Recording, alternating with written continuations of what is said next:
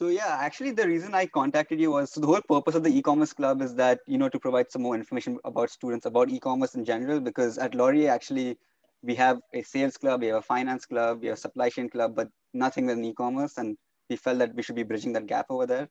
Yeah. Um, so, so I thought it'd be a good idea to join this club as well. Uh, one of my Okay. yeah, one of my peers is a president of the club, and I am the vice president of external events. So I guess my job is to reach out to people and experts in the industry and hear more more about their experience and expertise within e-commerce. Cool. Yeah, awesome. Yeah, it's um, you know, it definitely needs to be getting more of a voice these days for sure. Yeah. I think going back thinking back to when I went through school, I remember so many people uh, you know, there there's a certain allure to like finance because it's it's you know, you, you think oh, you're working close with money, you can make a lot of money, but like, you know, the, the fact of the matter is if you're good at what you do you can do anything you want and and if you want to participate in this new digital world it's a really fun place to be Yeah, hundred percent. I completely agree with you on that. So I was just looking a little bit at your LinkedIn, and uh, I noticed that you were also uh, an MBA gra- graduate at Laurier. So maybe you could walk us through a little bit about your experience at Laurier and how it shaped your career. Oops, we're back we're back oops, oops. Okay, okay, perfect. Sorry for the internet problems again. no but- it's all good yeah. it's all good not your Yeah. fault But um, so I was I was going to ask you. So you know, I've, I've I was looking at your LinkedIn page and I noticed that you were an MBA graduate at Laurier. I think uh, Mm-hmm. Was it between 2015 and 2017? yep, Or- yep. Perfect. So I guess my first question would be regarding your experience at Laurier as an MBA graduate. How did it help you shape your career, and how was your experience just generally at, at a university like Laurier? Yeah um it's you know it's an interesting question right? I mean so i i would start with this. We we live in a weird sort of time in canada where uh, a lot of people actually don't know this stat. We have the most education we we are the most educated population in the world which means that every degree produced in canada is worth less here than it is Yep. anywhere else in the world. It's Yep. a very competitive education market. Um, if you go to other places i i um, I had a company in Australia for a little bit, um, and it was remarkable. Like I, people, you know, around my age, I would Yeah. say probably half of them had a degree, and half of them did college and became carpenters or became, you know, picked up a trade of some sort. So, um, whereas here, I, you know, pretty much everybody I know did at least an undergrad, if not more. Um, Mhm. Sorry, I don't know if this is uh, frozen again. Yeah, unfortunately, I think it just got frozen. I think right now. Can you still hear me or?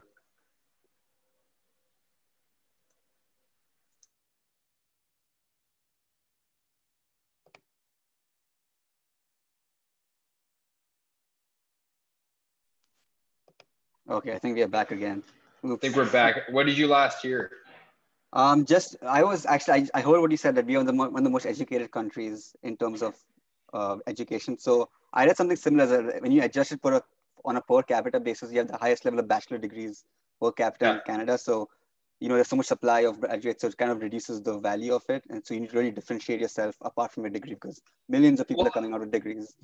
you know what so so i was just going to go into that by saying you know that's why I, I did the mba i think you know what what is more important and what you can really differentiate like like at the end of the day yes the education is great. I think an mba helps you more later in your career when you're trying to move up the the ladder. But i think in terms of starting your career an mba is is is marginally different than a than an undergrad in business. I don't think it's it's that different. Um I think really the people that shine are the ones that not only get good grades, but really, and, and not only do have nice extracurriculars, those are the two standard buckets that everybody talks about.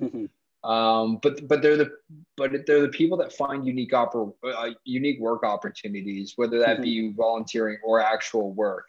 right. And I think it's just um, part of it is that it demonstrates your ability to get creative with trying to find new and interesting ways to, you know, work. Like as opposed to, there's nothing wrong with holding a regular summer job doing whatever. But if you can intern at a place or get to know somebody, bump into somebody, it'd be the type of person that bumps into somebody at a Starbucks and hits up a conversation and creates an opportunity that those people in my experience, are the ones that get the most remarkable opportunities. So when I look at the graduating cohort of my class, I mean, you know, some people absolutely went on to do some excellent things, but uh, it was it was hard for uh, other people in the class, and it was mm-hmm. really more determined by the individual and what they uh, brought to the table in terms of their. Um, it, it really wasn't so much their intelligence as much as it was their perseverance, their desire to try to make opportunities as opposed to have them come to them and wait for them. So those types of things really i think for for students looking at graduating into a tough job market those are the things that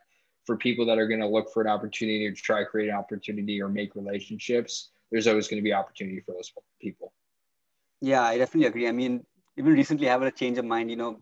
Getting good grades is great but you need to really even differentiate yourself outside the classroom. If it's not if it's not more important than in classroom it's at least equally important uh, because it really shapes you as an individual yeah, for sure. Yeah. And, and I mean, you're going to learn more on the job anyway than you will in class. Like, I mean, it, yeah. it's a good primer. I, I would say though, um, in terms of skills that, that business students can really benefit from right now, it's technolo- mm-hmm. te- technological skills. Yeah. One of the things that, um, so I have like a sort of way of thinking about this, which is like, you know, in the 1980s, it was, right you're going to have to learn how to type 100 words a minute. That's going to be the, the standard right. for business people, right? And then mm-hmm. in the 90s, it was sort of you got to learn Microsoft Word and Excel, and that sort of carried out through the 2000s and the 2010s.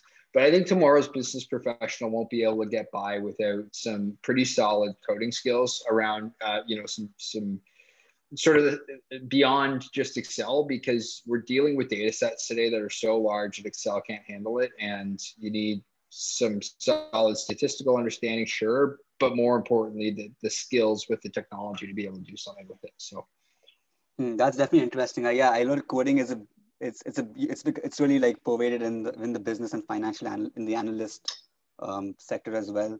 Uh, yeah, and it's cool because you can create a portfolio. Like you can mm. you can create a anybody can create a GitHub page and put together a portfolio of your work, so you don't have to. So instead of just putting your you know your LinkedIn on your resume so people can check that out.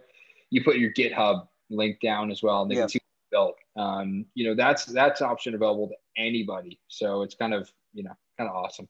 Uh, it's an awesome new world because that's another way you can differentiate yourself. You know, lots of software developers know how to code, uh, but not very many business grads do.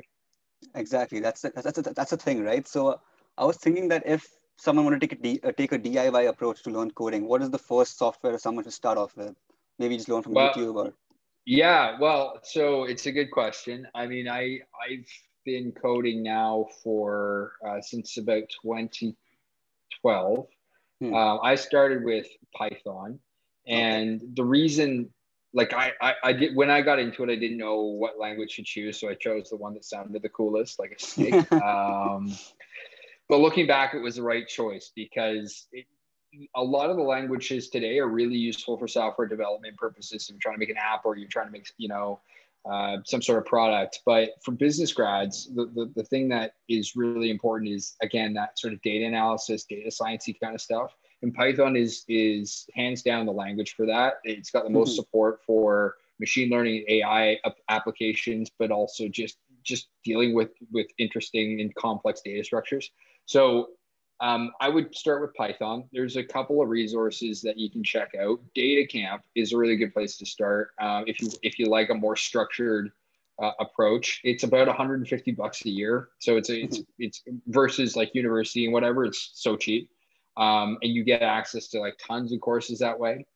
I personally didn't like the structured approach because um, I found that while it was interesting and you're kind of doing a bottom up approach where it's like, oh, this is like there is a there is a little bit of like maybe a two month period where you just have to learn stuff. But yeah. after that, you got to start playing around with projects, building stuff that you find interesting, and learning the the how to do it along the way. And Google has solutions to everything.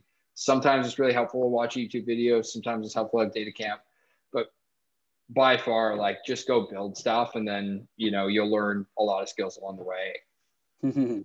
Yeah, that's interesting. You brought up, you know, the prevalence of data science today in the age of information today, right? So yeah. I also noticed that you were an analyst at Rogers before, so predictive modeling, statistic, statistical analysis. So mm-hmm. did that kind of role give you an advantage or an edge when switching to an e-commerce, a pure e-commerce based role?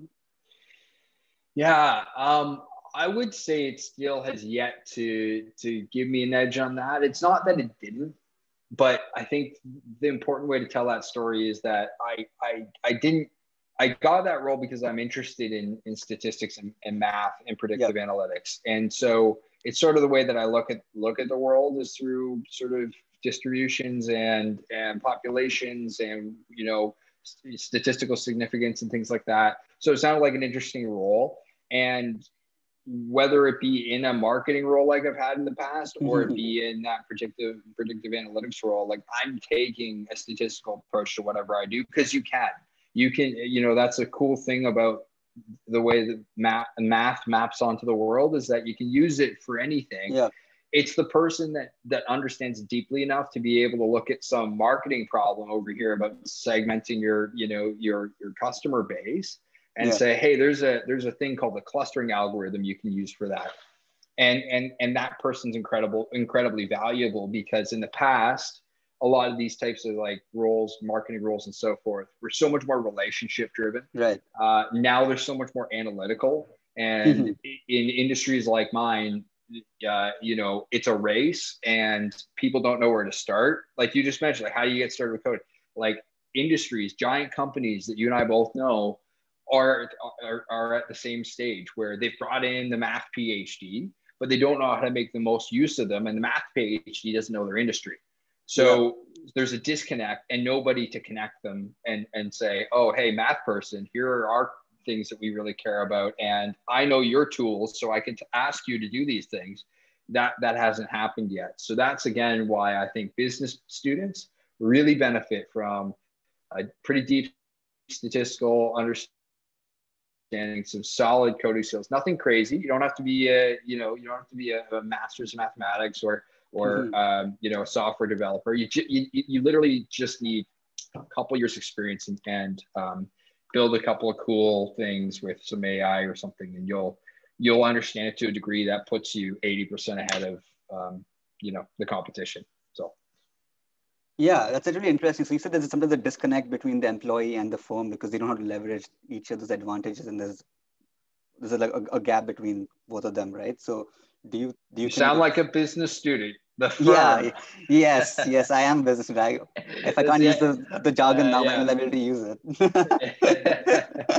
yeah. No, that's right. That's right. Yeah. That's exactly it. So yeah. No, it's it's it, and it's a common problem, right? It's it, again, if you're math mathematically minded, these types of problems don't really compute because it's like, so the skills exist the people who can build this stuff exist mm-hmm. but it's not it's not making its way into an industry for one reason or another. Why is that? And it's like well because the people in the industry that control all the dollars don't know how to spend them well. Mm-hmm. so you you see this in in job descriptions where a right. company like like google knows how to hire a software developer. They don't ask for 16 languages and one year experience. They ask for you to know one language and basically show that you're an interesting person and that's it. They'll they'll interview you for for companies that don't know what they're doing they they they ask hey what are our technologies? Okay we have 15 languages. We got to learn we need somebody who knows all of that but we're not going to overpay for it. So we need somebody who's basically a new grad. And then they get mm. disappointed and, don't, and and doubt the power of tech because they've got they haven't set it up right. So um, yeah like you see that across a lot of industries it's not just it's not just my industry you see that across a lot of industries and uh, yeah, it's a powerful, um, it's a powerful like insight to have in your pocket and skill to have in your pocket if you want to go into a traditional business role uh, and have some of those skills because eh, like a lot of roles today can be automated if you know just a bit of coding as well. So yeah. Do you think that the disconnect is also part, partly attributable to AI and data mining being in, a, in its nascency? So it's kind of a new kind of a new uh, concept, and people don't really understand what they're doing. Here's the thing: the math on this stuff isn't new. Okay. A, the, the, math of AI has been around since the 50s. Okay. Um, yep. It's it, it's the it's it's the computer power. So it's the the CPU GPU power that we have today that, that has made it powerful. Yep. But the mathematical methods have been understood for a very long time. Um, we just haven't been able to fully capitalize on them because we haven't really had digital thing like channels like we're here to talk about e-commerce and, and digital marketing to be able to collect giant insight sets and then analyze them so and deploy algorithms on them so um, I, I do think though you're right which is that in the in the, everything's got a maturity curve yep. um, you know this is definitely at its infancy in terms of how the masses understand it. But we already see the biggest companies in history, you know, Google, Facebook, Microsoft, Twitter, Netflix, these types of companies are are this is all they do. This is all yeah. they've done from their beginning. So it, it sort of it, it, from my perspective, it looks like some of these sort of older industries are don't know that the Microsofts and Googles of the world are running 40 years ahead of them, and they're not going to catch up because they don't even know they're they're they're in a race. Yeah. So that's sort of what it appears like to me. But it's it's yeah, it's an interesting question. I think that the power of the technology, I think the opportunity for the student today who's, who wants to start a company potentially is understand these tools, work in an industry for a few years, and build a tool that serves that that industry directly. Uh, it, like it's the opportunity, the, the low hanging fruit is such that you don't need a 25 year career in software development to make yep. a, a, very profitable startup. And I mean, it's remarkable how how much money agencies are charging firms uh, for for the uh, you know their AI services and and basic programming. Yeah, that okay. That's actually really insightful for sure. Um, so then bringing uh, like bringing back to the present, uh, what is your current role, and can you tell us a little bit more about Dare Foods Limited? Yeah, so I'll start with Dare Foods, um, awesome company uh, in in Canada. So they're in the food industry. Uh, for those who don't know, um, in Canada, the uh, the food industry is mostly filled with multinational corporations. So, and they're, they're usually American, but it's not always. Some of them are European. Um, and what there is is a unique example. There's only a handful of them of a Canadian owned, always has been Canadian owned food company. Um, it's been around for 126 years, 27 years now. Uh, so it's been around for a very long time. Uh, it's owned privately by by uh, a local family here, um, and that definitely creates some really interesting opportunities because um, unlike a, a shareholder held company uh, where you have quarterly results to hit, the, the privately owned element of this uh, enables us to uh, basically, you know, make provisions for the long term. So uh, yeah, it's a pretty interesting. It's a pretty interesting company from that perspective. Um, they set they sell some pretty you know mainstream products such as like Bear Paws cookies. They're pretty okay. popular in Canada. They have Breton crackers. They have Leslie Stowe uh, Flying Crisps, which are sort of in Whole Foods markets and things like that. Um, those are some of the main brands. They have some some pretty big brands in Quebec that are not as big out here in sort of English Canada. So they've done a really good job building that. Um, so that's been, you know, just it's been an excellent history for them. Uh, in terms of my role at Dare Foods, so um, I'm the associate e-commerce manager. Um, I'm I'm the go-to person on e-commerce for the entire company. Um, I have I am the only person on the e-commerce side, but I have two counterparts that are on the digital marketing side, and we work pretty closely together.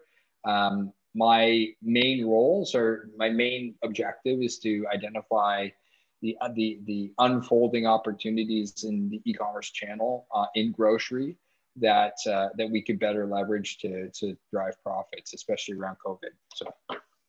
Okay, okay, that makes sense. Okay, so as you said, you switched. You were at, in a very statistical and mathematically based role at Rogers. So, mm-hmm. what inspired you to venture into the e-commerce field and make a, such a different switch? Well, I think the the managers at the company kind of saw that I had this interest. As I said, no matter what role I'm in, I'm kind of thinking thinking about things in a, in a statistical kind of way. I was in a less statistical role in a sense because it was an innovation. And innovation's tough because nobody's got a crystal ball and and and predictive math doesn't work so well on product launches when you know a company like or in in my industry you might launch a new product maybe you know a few every year but you don't have enough sort of sample to make any kind of inferences about it. So anyways i think everybody saw hey he, this guy's interested in technology. He's using interesting technologies to try to do things. Um, this digital channel is filled with things like algorithms and uh, you know technologies that um, not everybody is very comfortable with. Let's see what he can do on that desk. And so um, you know, I didn't ask for the opportunity uh, uh, directly, but I did express passive interest in it, and um, ended up coming my way, and I and I took it because it was, uh, it, you know, it, it's also an exciting sort of time. I'm I'm at basically the infancy within Dare on this channel, and it's yep. um, I get to kind of shape it the way that I see fit. So there's a ton of autonomy, ton of leadership ability. We're you know we're going to be building a team soon, so it's yeah, it's it's awesome. That's great. So you know, I you were also previously a brand manager at Dare Foods, Dare Foods mm-hmm. Limited, and so in your current role, you said you're the only person on the e-commerce team. So do you find a need to, you know, liaison with the brand management team as well, so that you both of you on the same page? Well, the thing about e-commerce is it actually touches every function of the company. It touches mm-hmm. finance, it touches supply chain, uh, marketing, yeah. certainly.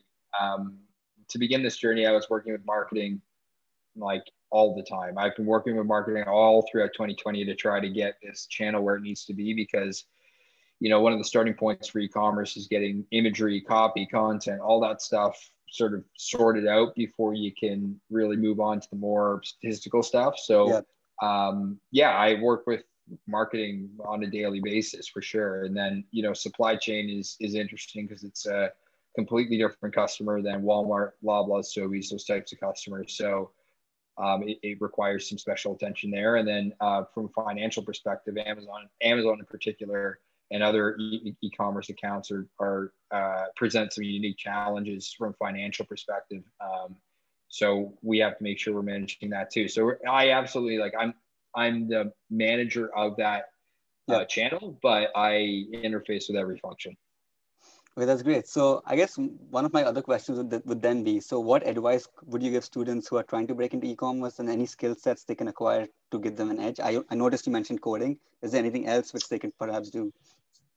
Yeah. So so here's the thing is that yeah, you absolutely you know it's it's helpful to learn how to code, but it's more helpful to actually build things. So that's that's kind of the, the, the major thing there. If so, give you a couple of example coding project projects that I would find interesting on a resume would be web scraping. If you can build a web scraper that pulls pricing from Amazon or product images from Amazon and and does it on some sort of interval like every day or so and stores it into a database, that's a very impressive project. Um, if you've done that and you've had no years, like you have to sort of put your, yourself in the shoes of the hiring manager. Um, you know, if you're hiring somebody with no experience in it, then you look for a demonstrated interest in it. And if somebody is part of an e-commerce club, that's great.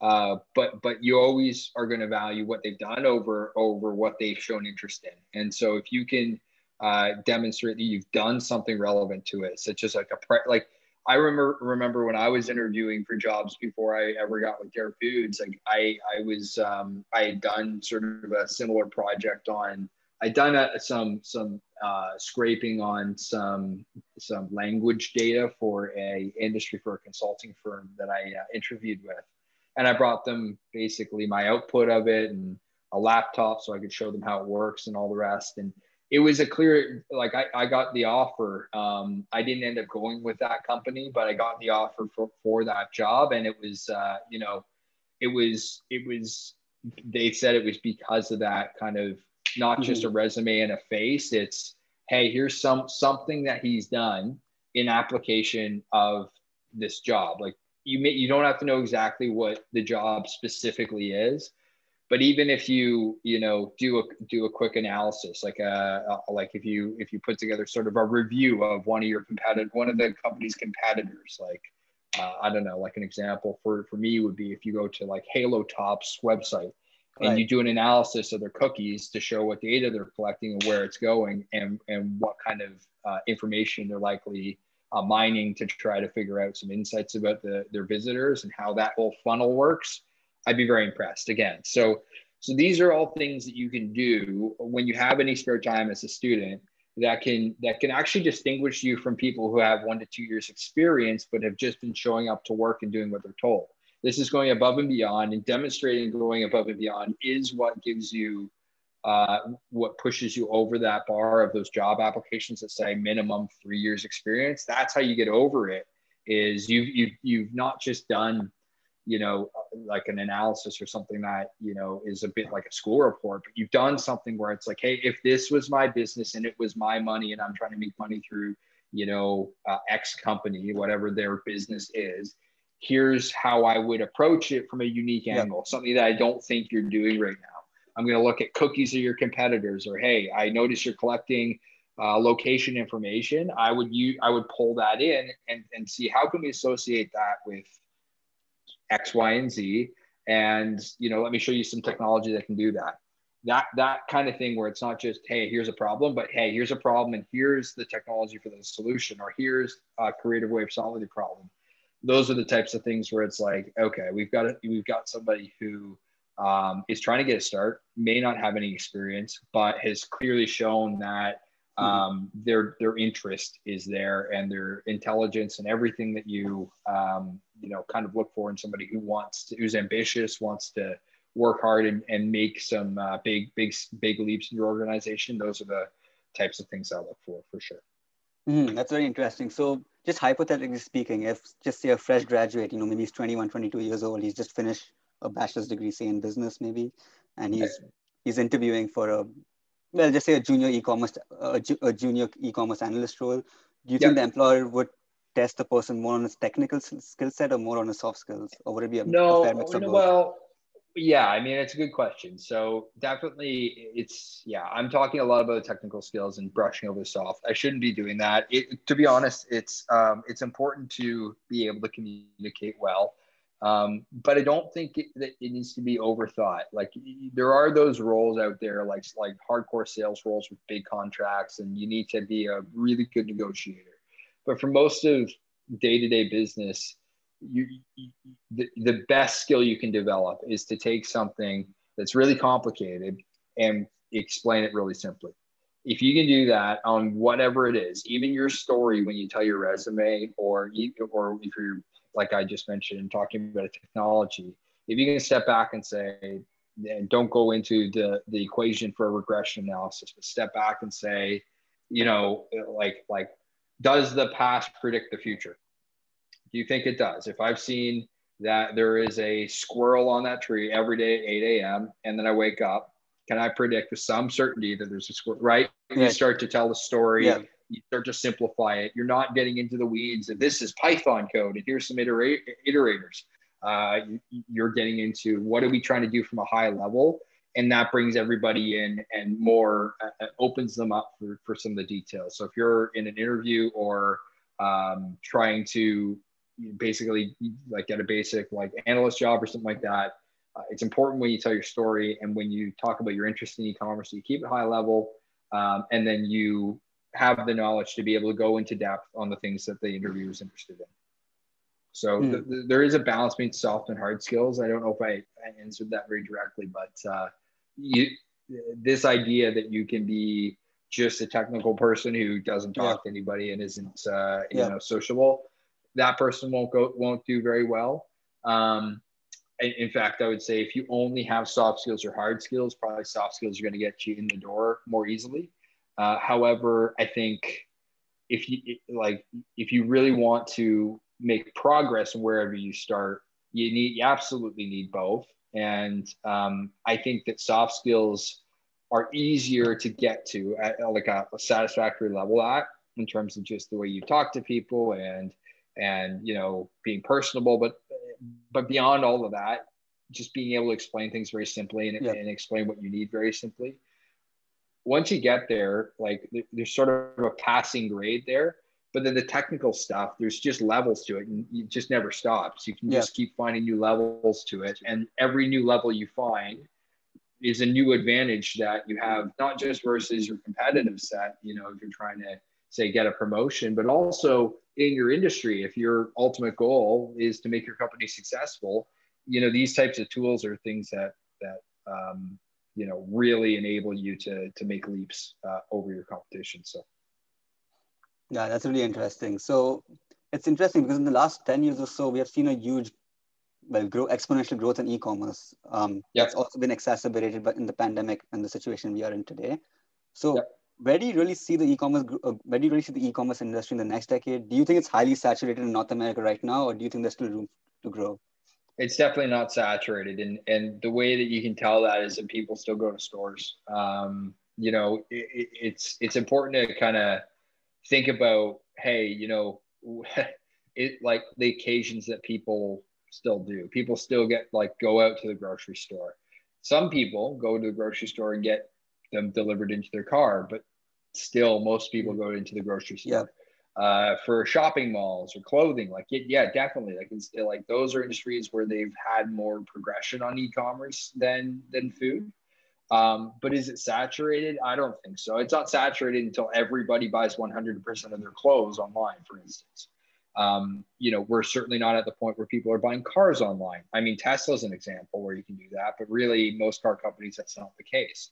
So, you know, like when is it going to reach its saturation point? It's a good question because it's really dependent on where the culture goes. If people get to the point where they realize, like, hey, I'd rather get some time back and do my shopping online on on Amazon or on Loblaws or whatever it is, um, or on Aritzia or whatever you're trying to buy, people would rather do that and have it show up at their door more and more and more, which is what I personally think is going to happen.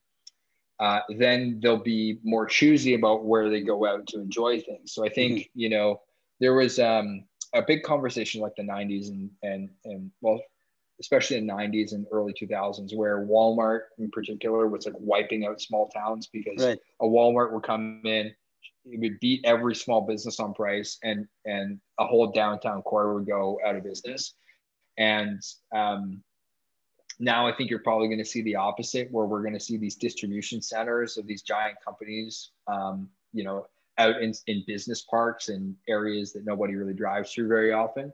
And then the main areas that everybody actually goes out to are going to be restaurants and, uh, you know, boutique grocery stores and places where you go for an experience. So if you think about all the places that you go where it's not, where you're not expecting an experience. So I, I, I don't know, like an outlet mall or like, um, you know, I, I don't know, like a grocery store, I honestly mm-hmm. comes to mind as well, or things where you're just exchanging money for, for like a very, you know, a, a, a utility that you need.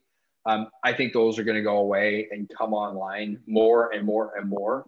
Um, you know, like if you need a coffee cup, do you really want to go down to like the Bay and or or something, or yeah, or to Costco and and search through that and spend an afternoon kind of you know checking that out? Or would you rather just quickly scroll through some on amazon or something and, and buy that? So so over the next decade i think you're going to see more of that sort of pragmatism where it's like if it's not something that i'm doing to enjoy i'm not going to do it. I'm not going to go. Um, alternatively like if it's something where like a movie theater people are still always going to love to go out for movies uh, you know the netflix home theater idea yeah it's great there's still magic to going out to the movies a, a nice dinner, a nice, uh, you know, go out for like, like even some fast food. That's still going to be around. Absolutely. But it's an interesting question as to whether or not skip the dishes and Uber Eats and some of these services are going to take that over. Um, but, but, but I think one of the things that is difficult to predict is which companies today currently don't have an experience in their store and are going to create one. Uh, mm-hmm. You know, like like like there you could you could argue there's a bit of a experience if you go into like a Nike store where it's just Nike everything. Um, certainly, if you go into like a Rolex store, that's an experience, and they try to make it that way. Yeah. Um, I think what you might start to see is some of the lower cost items, like a Nike versus a Rolex, right? Um, they're going to try to create an experience in store, and I think some of the ways that we're seeing that already is you can go online and buy whatever you want from Nike, but you can go into some of their their uh, their concept stores and you can get you can go to like a machine, a 3D printer that'll yeah. 3D print you out a unique yeah. pair of sneakers, right? Um, those types of things will get people in the store because the challenge is when you like we see this in my business as well. When you go online and you have a grocery list, like people plan out their groceries way better yeah. than when they go into stores. So they're way less impulsive. They, there's no impulse online and that that changes the behavior patterns completely. You're not at the store and you and just staring at like a candy bar at the checkout it doesn't happen. So so how do you get that impulse back into people's lives? I think you have to get them out of their houses and get them just browsing kind of uh, aimlessly and kind of see things that catch their eye.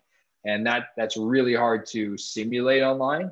Uh, it can happen sort of through browsing on social media, but of course, you know, we all try to skip ads. There are ad blockers. There's issues with that. So um, it's an interesting question. I love talking about this stuff.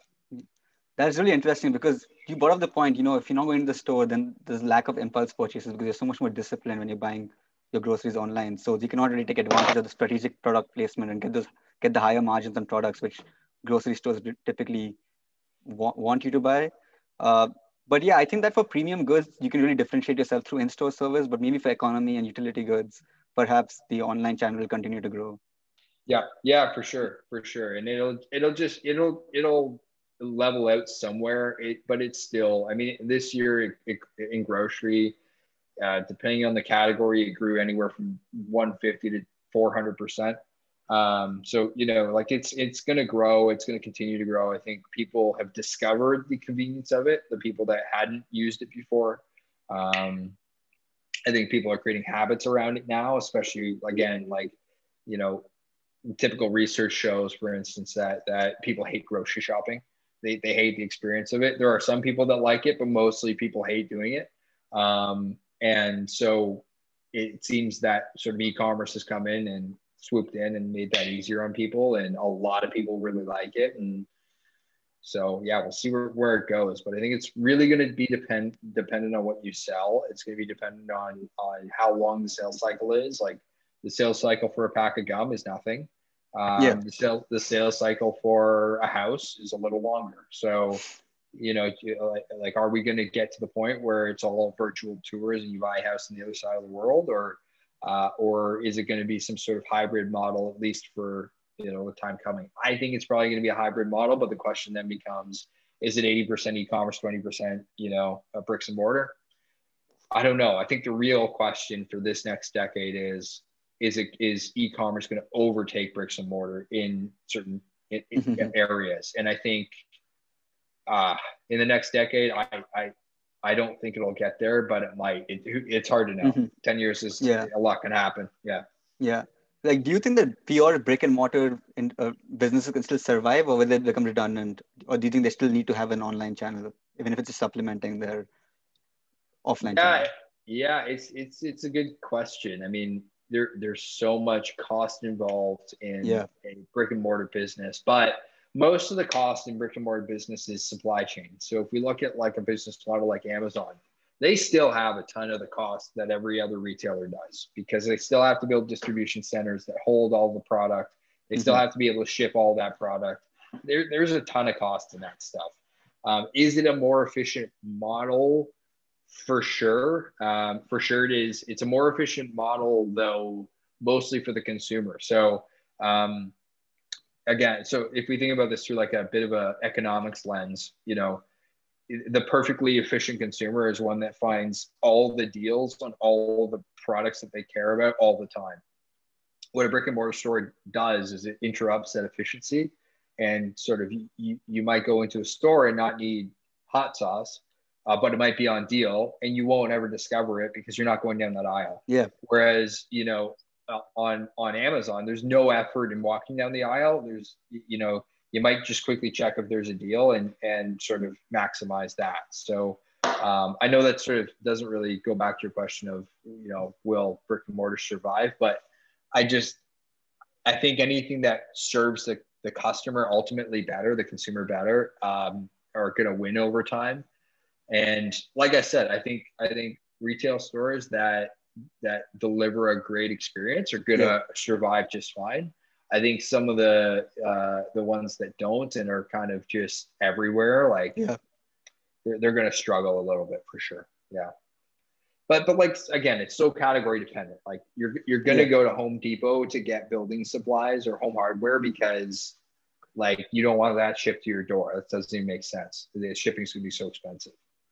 Yeah, no, I definitely put you a little bit on the spot. It was a really vague question. I just like hearing different perspectives from different people about what where they think the e-commerce industry. The broad questions are always yeah. the most fun. Yeah, because you can really like, take it the way you want to. I feel it gives yeah. you more direction and freedom. So I like to sure. ask open-ended questions typically. Cool. but yeah, I think honestly, that's. I guess one last question, the small question would be, what inspires you to be the best version of yourself in your personal life and in your professional life? Yeah, it's a, it's an interesting question. Um, I think I think one of the premises under that question is important, which is that you should right. It's not yeah. clear today. like like you know and, and, and everybody's different obviously and, and everybody's got their yeah. own stuff going on but but but broadly speaking you know if you don't try to do that a lot of things you struggle recurringly with a lot of the same stuff so yeah um to me i guess it's a bit of a pragmatic thing where it's like i just i don't want to the things that i struggle with today i don't want to be constantly struggling with i don't want them to be habits that i carry on for a decade or two I, I, just don't want to be dealing with the same problems all the time. I want to, you know, break through a wall and then find new problems I have to deal with just to kind of keep it interesting.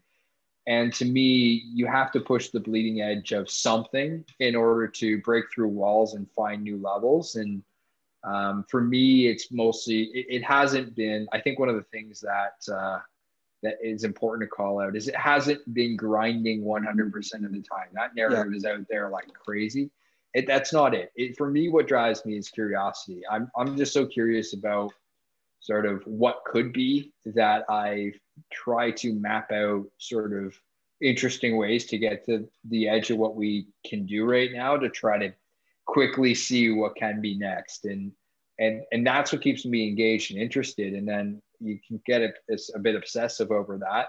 But I think everybody's wired, wired differently. I like, I get curious about things I know some people that are just workhorses and they just get fired up by um, by working to make something as perfect as possible. And school really rewards those people because you know rather than sort of following what you find just interesting and, and doubling down on that, especially at the undergrad level, um, you know where you might put less effort into this project and more into this because this is more interesting. Yeah. Um, those people just love dotting their T's and crossing their, er, sorry, crossing their T's and dotting their I's.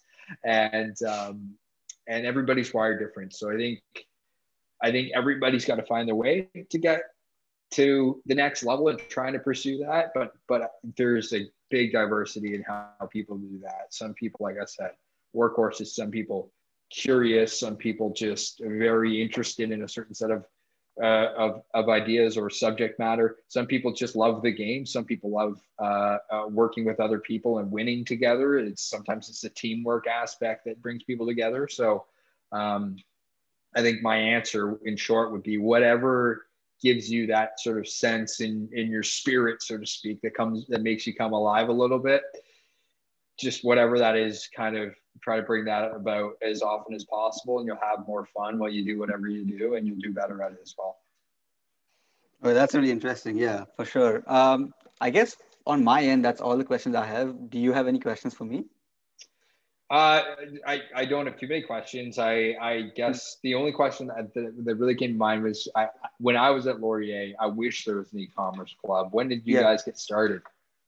So yeah, actually, so my friend he actually founded the club, so he's the president of the club, and this happened this semester. So I would say around September because that's when I applied for this role. Uh, mm-hmm. It was also during the pandemic. I guess it seemed really relevant. Uh, mm-hmm. The only issue right now is that we don't really have that we have zero in-person meetings, so it's hard to gain traction and followers right. on our social media handles. But we're hoping it'll bear fruits in the future. I mean, I know we'll be graduating soon, but someone can take it forward and you know mm-hmm. change the future of this club as well. But right now it's again in its, in its nascency but yeah again we just saw a gap there was no e-commerce club we were like there's a finance there's a sales club there's a supply chain club there's so many clubs but e-commerce is such a relevant industry today it's, it's not a niche industry everyone uses e-commerce in their personal mm-hmm. lives at work and so we thought that why shouldn't we also have a club regarding e-commerce and build some awareness about that because a lot of people have shown interest in e-commerce roles a lot of Laurier alumni do work at e-commerce roles so to, it just seemed like a really interesting initiative personally on my front, why I wanted to be part of this club is because I felt perhaps during the pandemic, I'm in my fourth year of university. I felt, mm-hmm. how can I further improve myself? You know, I'm going through the, I'm going through the motions right now. I'm doing school, but everyone is doing school. What else can I do to differentiate myself and keep my mind active as well? That's one of the yep. reasons I want to take a, a more challenging position. I thought it would really help.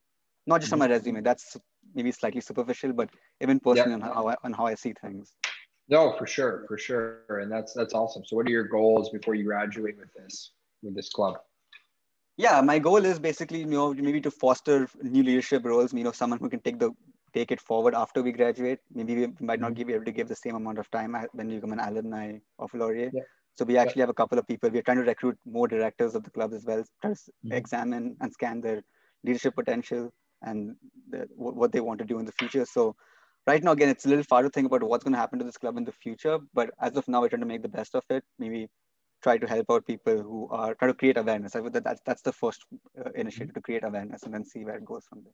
And what what kind of uh, stuff do you guys do uh, to try to make that you know awareness lead to something like uh, uh, somebody joining? So we have some social media handles on LinkedIn, Facebook, Instagram. So we try to push mm-hmm. facts, some some daily snippets. We also try to give free giveaway prizes if someone tags a friend on on the comments. They can get a free Google Home Mini or a free Amazon gift mm-hmm. card, something like that. Just to keep it going. So it's been a little slow, but we are getting some traction. So hopefully, you know, it'll work out well. It'd be interesting if you guys, uh, and this is just an idea that I came up with. It'd be cool mm-hmm. if you guys did uh, like a bit of an e-commerce again, like I just I, I go back to this idea. This is absolutely where the the puck is going, if you will, um, to to challenge the business students in the club to mm-hmm. to do like a like a contest. Again, it sounds like you have access to things that can get you some interesting prizes. Uh, you know, put together a contest where people can do a, like a, an e-commerce challenge or or a hackathon of some sort where um, you know basically you you get a bunch of business students together you say hey we're going to you could call it hack amazon uh, you know your goal is to use whatever means necessary to get this information. And basically mm-hmm. you set, set up the challenge so that people who um, who can build a scraper are the ones that win. I mean that kind of stuff would be really interesting. And then maybe do some some analysis on it.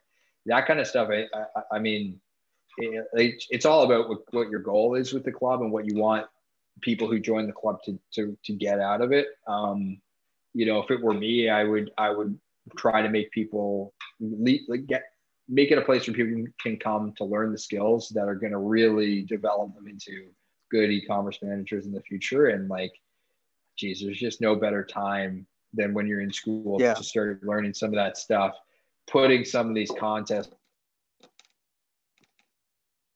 You know,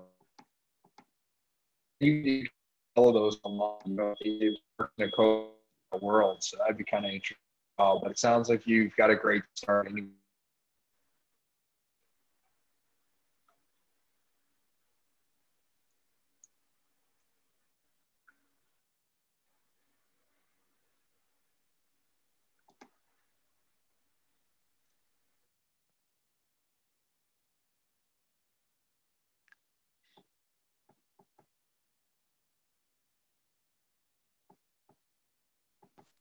Oops, I think I just cut out. We're back. We're good. We're good. Yeah, but yeah, no. So I actually heard what you said about the, about you know having a group of business students trying to solve a, a problem which is actually relevant in today's world. You know, like data scraping, yep. building something of your own.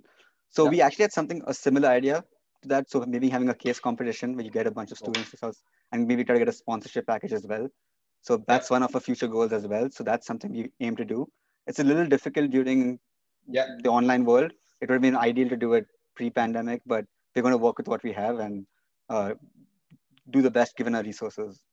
Totally, and and I think the case language is the right way to go about it. Like, yeah, you know, it can just be. And here's the thing: is it doesn't have to be a giant thing. Like, it could even be like like to keep people engaged. It could be tiny, like two hours on a weekend, like yeah. kind of weekly kind of things where you know it's t- it's little prizes whatever budget you guys may or may not have you just break it up into smaller increments and you run it consistently yeah. and i think that's going to keep it top of mind for people and that's going to also keep it interesting like um, what i'll do is i will send you uh, just via linkedin i'll send you um, my github and you okay, can perfect.